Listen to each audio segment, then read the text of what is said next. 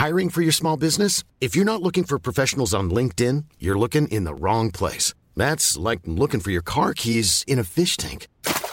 LinkedIn helps you hire professionals you can't find anywhere else, even those who aren't actively searching for a new job but might be open to the perfect role. In a given month, over 70% of LinkedIn users don't even visit other leading job sites. So start looking in the right place. With LinkedIn, you can hire professionals like a professional. Post your free job on linkedin.com/people slash people today. Swear.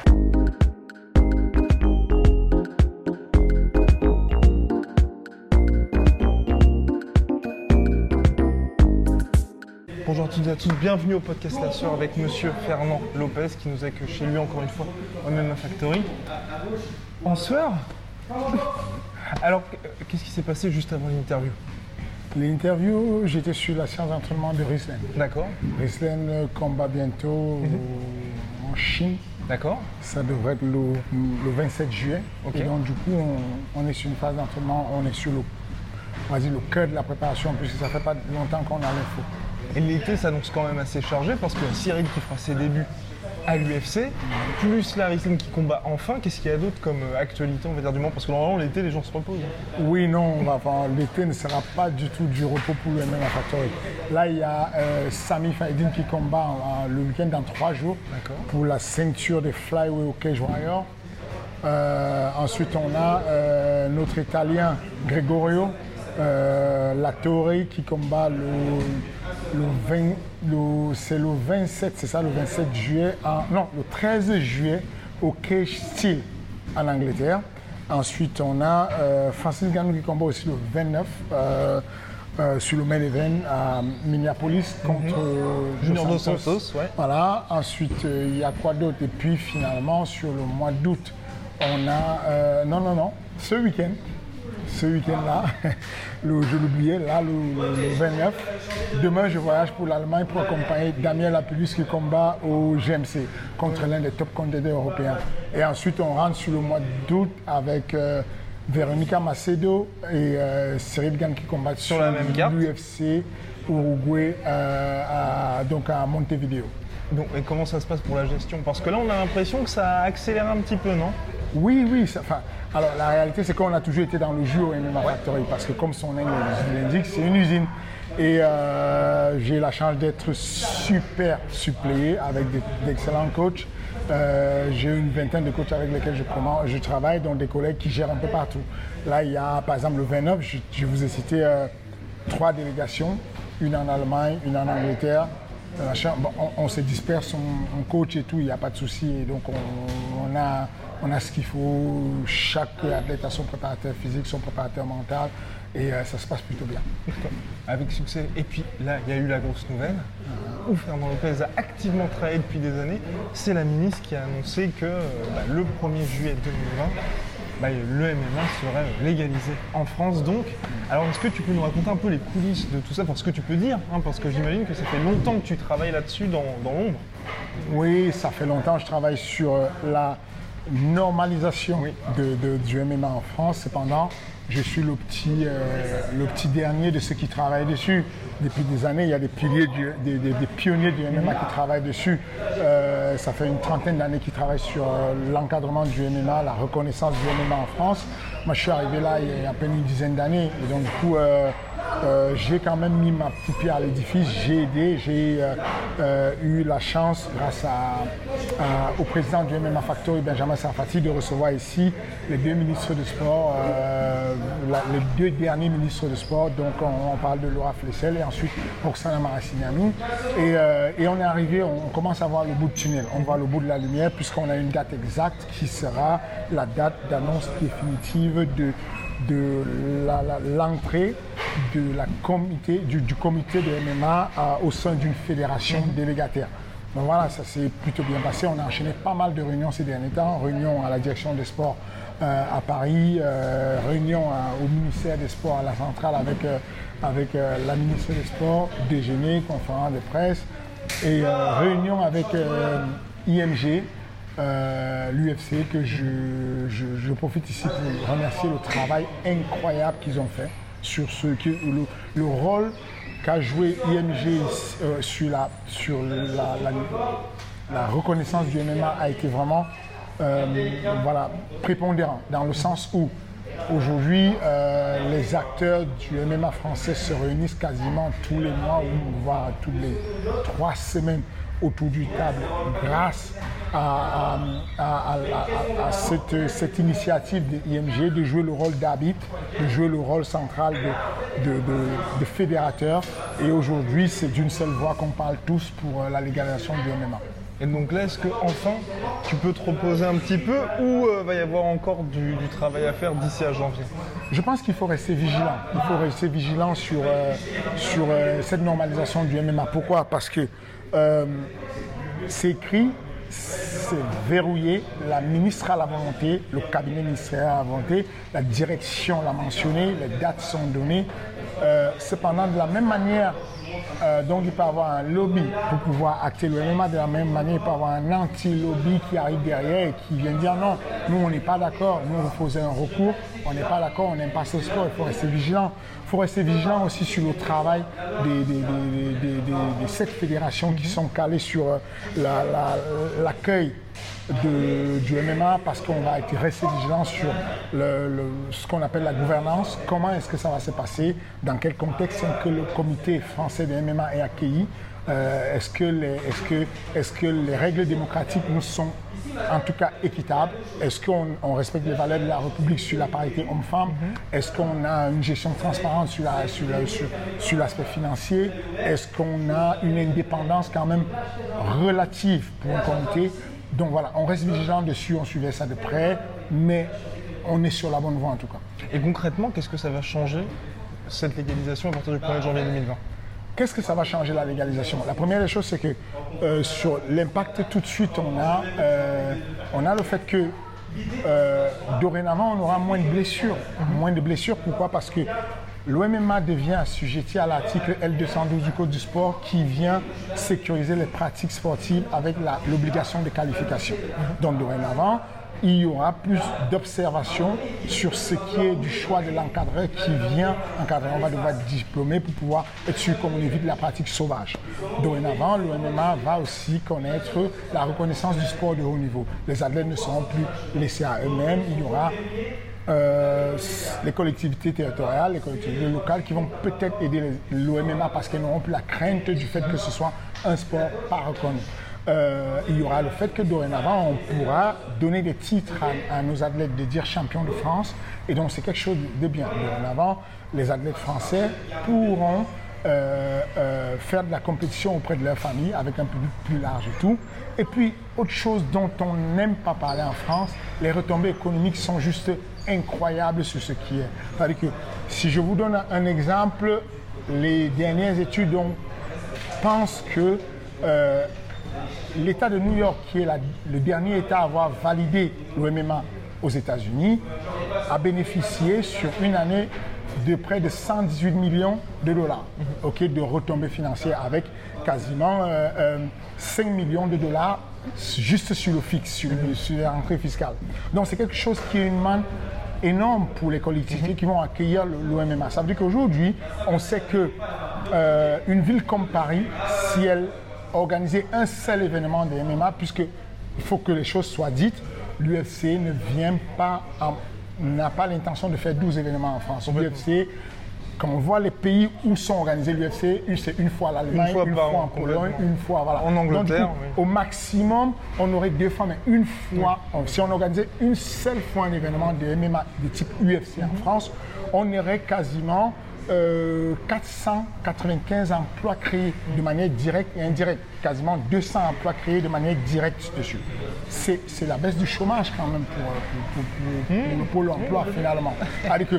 Aujourd'hui, on sait que la non-employabilité sur ce qui est du sport de combat est incroyable. C'est-à-dire que les, les taximens qu'on a là dehors, les électriciens qu'on a, les, les personnes qu'on a, il y a peu de salles qui peuvent employer un, coach. Ce coach-là, là, vous êtes en train de regarder un cours de lutte. Et donc, il y a Jonathan Tian qui est en train de donner un cours de lutte. C'est un excellent coach de, lutte qui, qui, a été euh, membre de l'équipe de France de lutte pendant une dizaine d'années. Et aujourd'hui, il est là dans cette salle, il a celle la lutte, mais il enseigne bénévolement. Parce que l'OMMA n'étant pas professionnel en France, on n'a pas encore assez de moyens pour qu'il soit payé. Et du coup, quel est son métier? Il est agent immobilier. Imaginez juste s'il était payé pour sa passion. Il lâcherait le poste d'agent immobilier et on aurait le, chômage qui serait. Peut-être que sa passion, c'est l'immobilier. Pour le moment, je suis au courant de sa passion. Je, parle en connaissance de cause. Donc voilà, tout ça pour dire que euh, on ne peut pas négliger toutes ces retombées euh, euh, économiques, toutes ces retombées sur. cest que quand un grand événement arrive en France, de la même manière, le grand événement dont on a peur parce qu'il arrive avec quelque chose de de mercantile, mais il faut savoir qu'il y a un échange possible avec ces organisations. Du moment où on a une, sécurité comme celle qu'on a aujourd'hui avec la Fédération internationale de MMA qui est l'IMAF, avec le fait qu'ils tiennent compte d'un système de dopage, le meilleur au monde avec USADA, qui a euh, une réglementation sur la pesée, avec euh, une, un monitoring de pesée quasiment sur toute la fabrique, on sait qu'on peut amener un MMA sécurité. À partir de ce moment, qui est de l'argent qui rentre en compte et que cette manne financière puisse devenir un ascenseur social pour les athlètes, moi, ça ne me pose pas un problème. Il n'y a pas de, dichotomie ou bien de, il n'y a pas d'opposition entre le développement du sport de masse, donc du sport amateur, en opposition avec le sport professionnel. Les deux peuvent combiner ensemble et c'est d'ailleurs les, les paroles de la ministre du Sport qui veut qu'on puisse avoir ce sport à deux vitesses dans la même fédération et dans la même entité. Eh ben, ce serait magnifique. Et concernant l'UFC en France, bah, vraisemblablement, on peut dire que ce sera à la Corotel Arena. Mais après, les, questions, est-ce que toi, tu peux on va dire, tempérer un petit peu les attentes, parce que c'est vrai, il y a des gens qui commencent à dire il y aura des pay-per-view, il y aura vraisemblablement, ce sera comme ce qui se fait actuellement à Londres.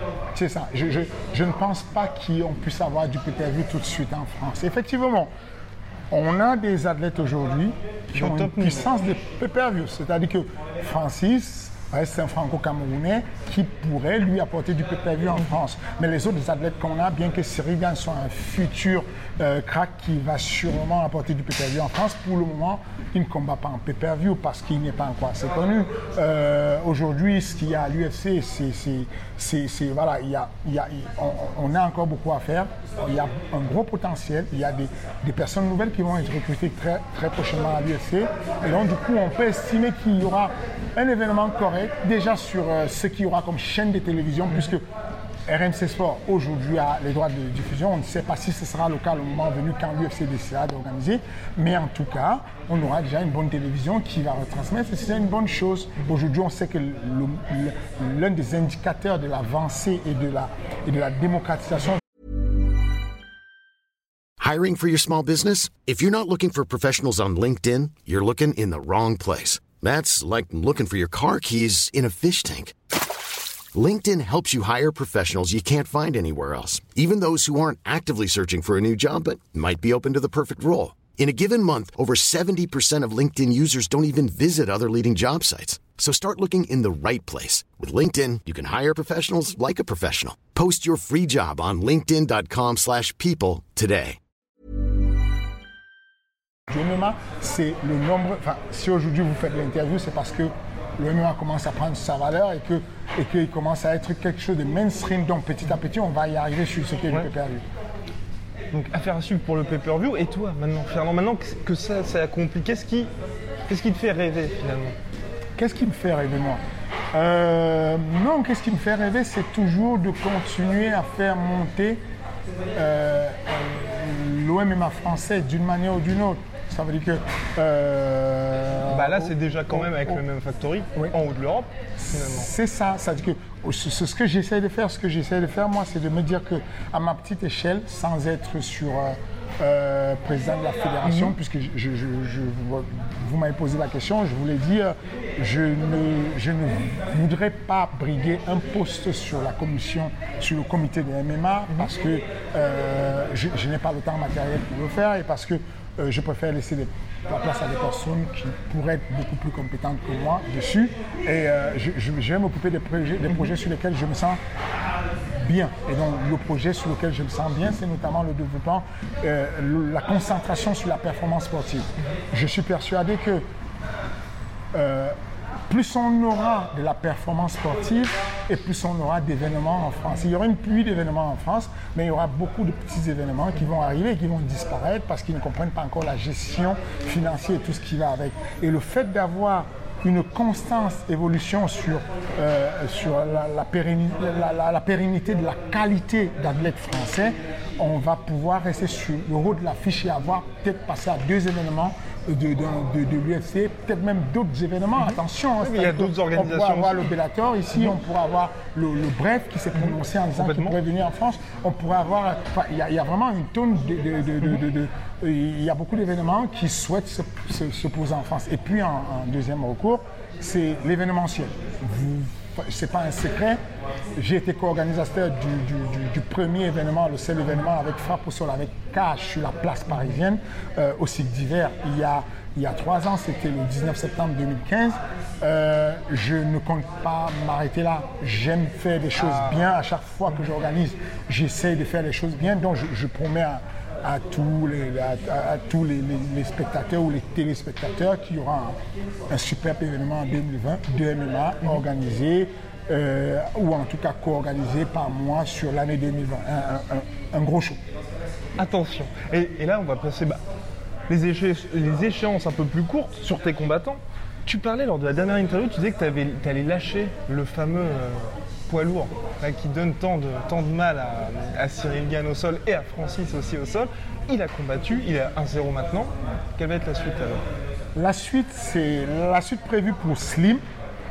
Et pas d'ailleurs ce que Slim, on a ici à la salle aujourd'hui deux poids lourds. Euh, on en a six des poids lourds. On a Ludwig Kelagé, on a Sofiane Boukichou qui euh, a eu un accident malheureux sur son tibia au Kejoario récemment, mais qui est en train de se rétablir.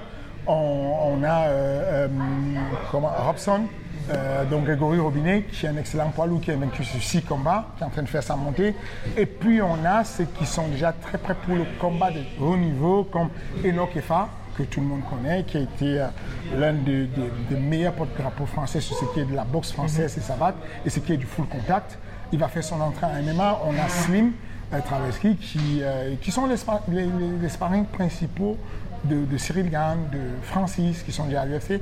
Et ces personnes-là ont vocation à aller sur des grosses organisations telles que le TKO, telles que le Cage pour aller chercher la solution et, aller rejoindre le roster du haut niveau. Et t'as pas peur d'avoir finalement autant de combattants haut niveau dans les mêmes catégories et que quelque part bah, tu puisses pas éviter à un moment les duels inter et euh, même factory, entre factoriens les, duels factoriens, ne sont pas un, souci euh, si on arrive au final.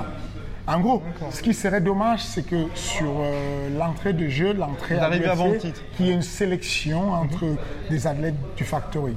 Mais je pense qu'aujourd'hui, on, la voit, on le voit dans les grosses teams et qui euh, bah, ils se sont retrouvés à un moment donné. Oui, mais ils arrivaient. Euh, Kane était resté en lourd, Cormier était descendu, tu vois. C'est ça. Mais, mais voilà, comme on n'en est pas encore là, on ne va pas faire la fine bouche à ce qui nous arrive.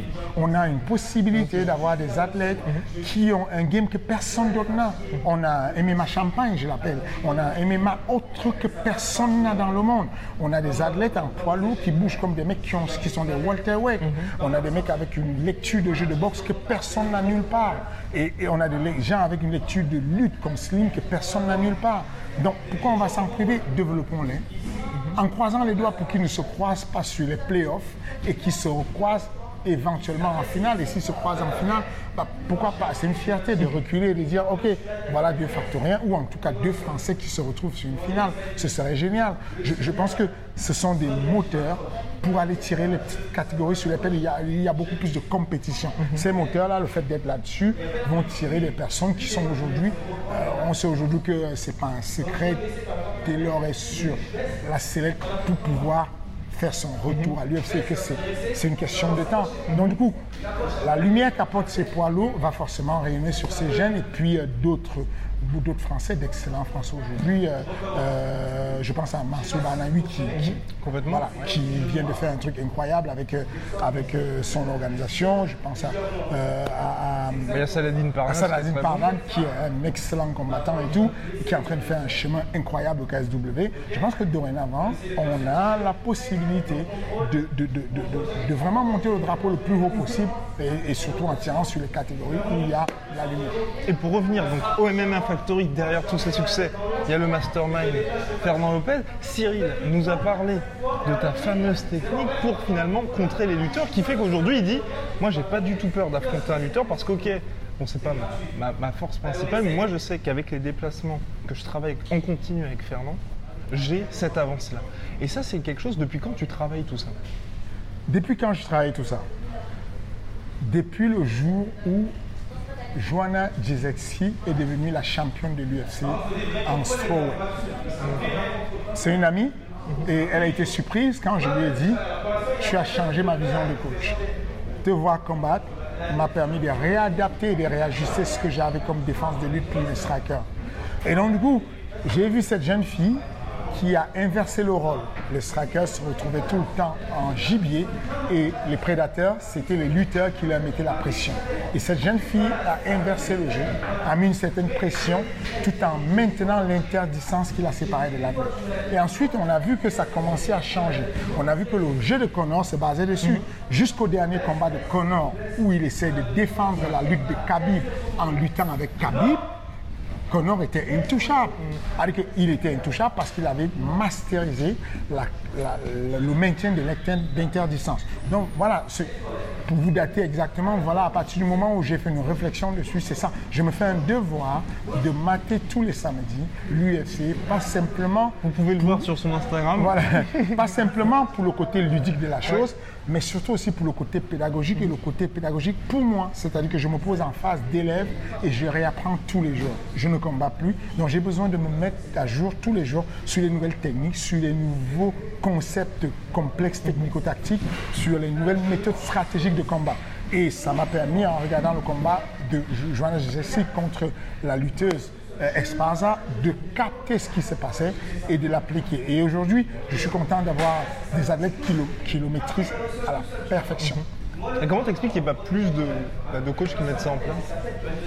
Parce que c'est vrai que quand tu l'as dit, Bah, ça paraît évident finalement. Parce que le, le principe même de, du coaching en général, c'est que le principe de, de tout ce qui réussit, pas toujours, hein, c'est-à-dire que, euh, ce que ce que je veux dire, c'est que en général, toutes les idées révolutionnaires visent, passent par trois étapes. D'abord, c'est stupide, ridicule. Ensuite, c'est dangereux parce que ça menace l'ordre établi des choses. Et à la fin, c'est évident. Tout ce que vous aurez fait dans la vie, vous prenez les- les- les- les- le vote des femmes. À un moment donné, le vote des femmes, c'était juste ridicule et Complètement. stupide. Ensuite, c'est devenu dangereux parce que ça menaçait l'ordre établi par les hommes. Et puis finalement, c'est devenu évident en disant on ne peut pas refuser à un être humain de voter. Donc, quand le petit Fernand Lopez décide d'utiliser une serviette qui a été mise dans de la glace froide pour pouvoir refroidir Francis sur le combat de Stipe, on crée au scandale parce que c'est qui Fernand Lopez? Il ramène une idée et on dit non, c'est stupide, c'est con. Et les gens ne se posent même pas la question est-ce que la serviette elle est sèche? Est-ce qu'elle est mouillée? Est-ce qu'elle est glacée? Est-ce qu'elle baisse sérieusement la température du corps? Ensuite, à un moment donné, l'idée devient quelque chose de dangereux parce que ça menace l'ordre établi. Mais quand vous observez aujourd'hui, je vous mets au défi, allez regarder le coin de Mayweather, allez regarder le coin de... Vous allez voir des boxeurs utiliser les serviettes mouillées. Et ensuite, ça devient une évidence en se disant, une petite éponge qui a toujours été utilisée à l'époque qu'on met sur le- la nuque ne suffit pas à baisser la température générale du corps et la température interne du corps. Donc du coup, pour pouvoir, comment dire, réguler la température et la, baisser la température, il va falloir l'aider avec une surface plus large qu'une serviette refroidie. Donc le même exemple revient sur ce que j'appelle le déplacement les utiliser en anti-défense.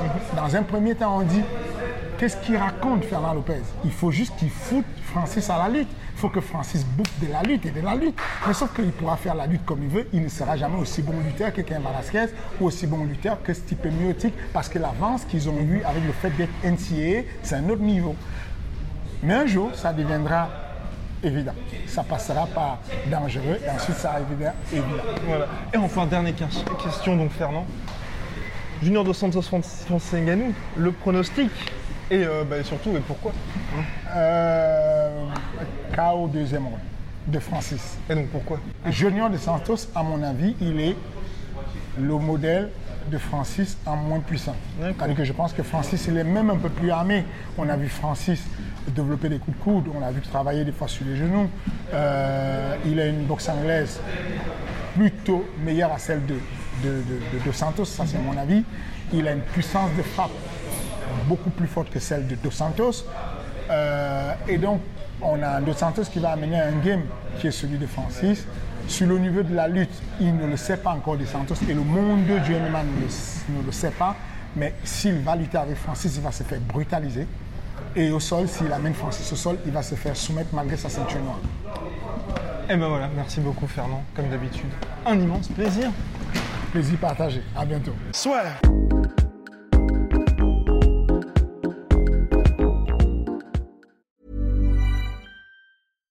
When you make decisions for your company, you look for the no-brainers. And if you have a lot of mailing to do, stamps.com is the ultimate no-brainer. It streamlines your processes to make your business more efficient, which makes you less busy. Mail checks, invoices, legal documents, and everything you need to keep your business running with stamps.com. Seamlessly connect with every major marketplace and shopping cart Schedule package pickups and see your cheapest and fastest shipping options from different carriers with rates up to 89% off USPS and UPS rates. And with the stamps.com mobile app, you can take care of mailing and shipping wherever you are. Make the same no-brainer decision as over 1 million other businesses with stamps.com. Sign up with code program for a 4-week trial plus free postage and a free digital scale. No long-term commitments or contracts. That's stamps.com. Code Program. Et voilà, c'est la fin de votre épisode du podcast La Sueur. Si ça vous a plu, n'hésitez pas à nous mettre les 5 étoiles sur Apple Podcast ou sur Spotify. Vous pouvez aussi nous laisser un petit commentaire, ça nous aidera beaucoup. Et si vous voulez aller plus loin avec nous, vous tapez La Sueur sur toutes les plateformes ou sur les réseaux sociaux, vous nous trouverez. Et là, vous nous écoutez très certainement en audio. On est aussi en vidéo sur YouTube, mais également sur Snapchat. Là encore, vous tapez la sueur et on sera là. Merci de votre fidélité et à très vite pour de nouvelles aventures.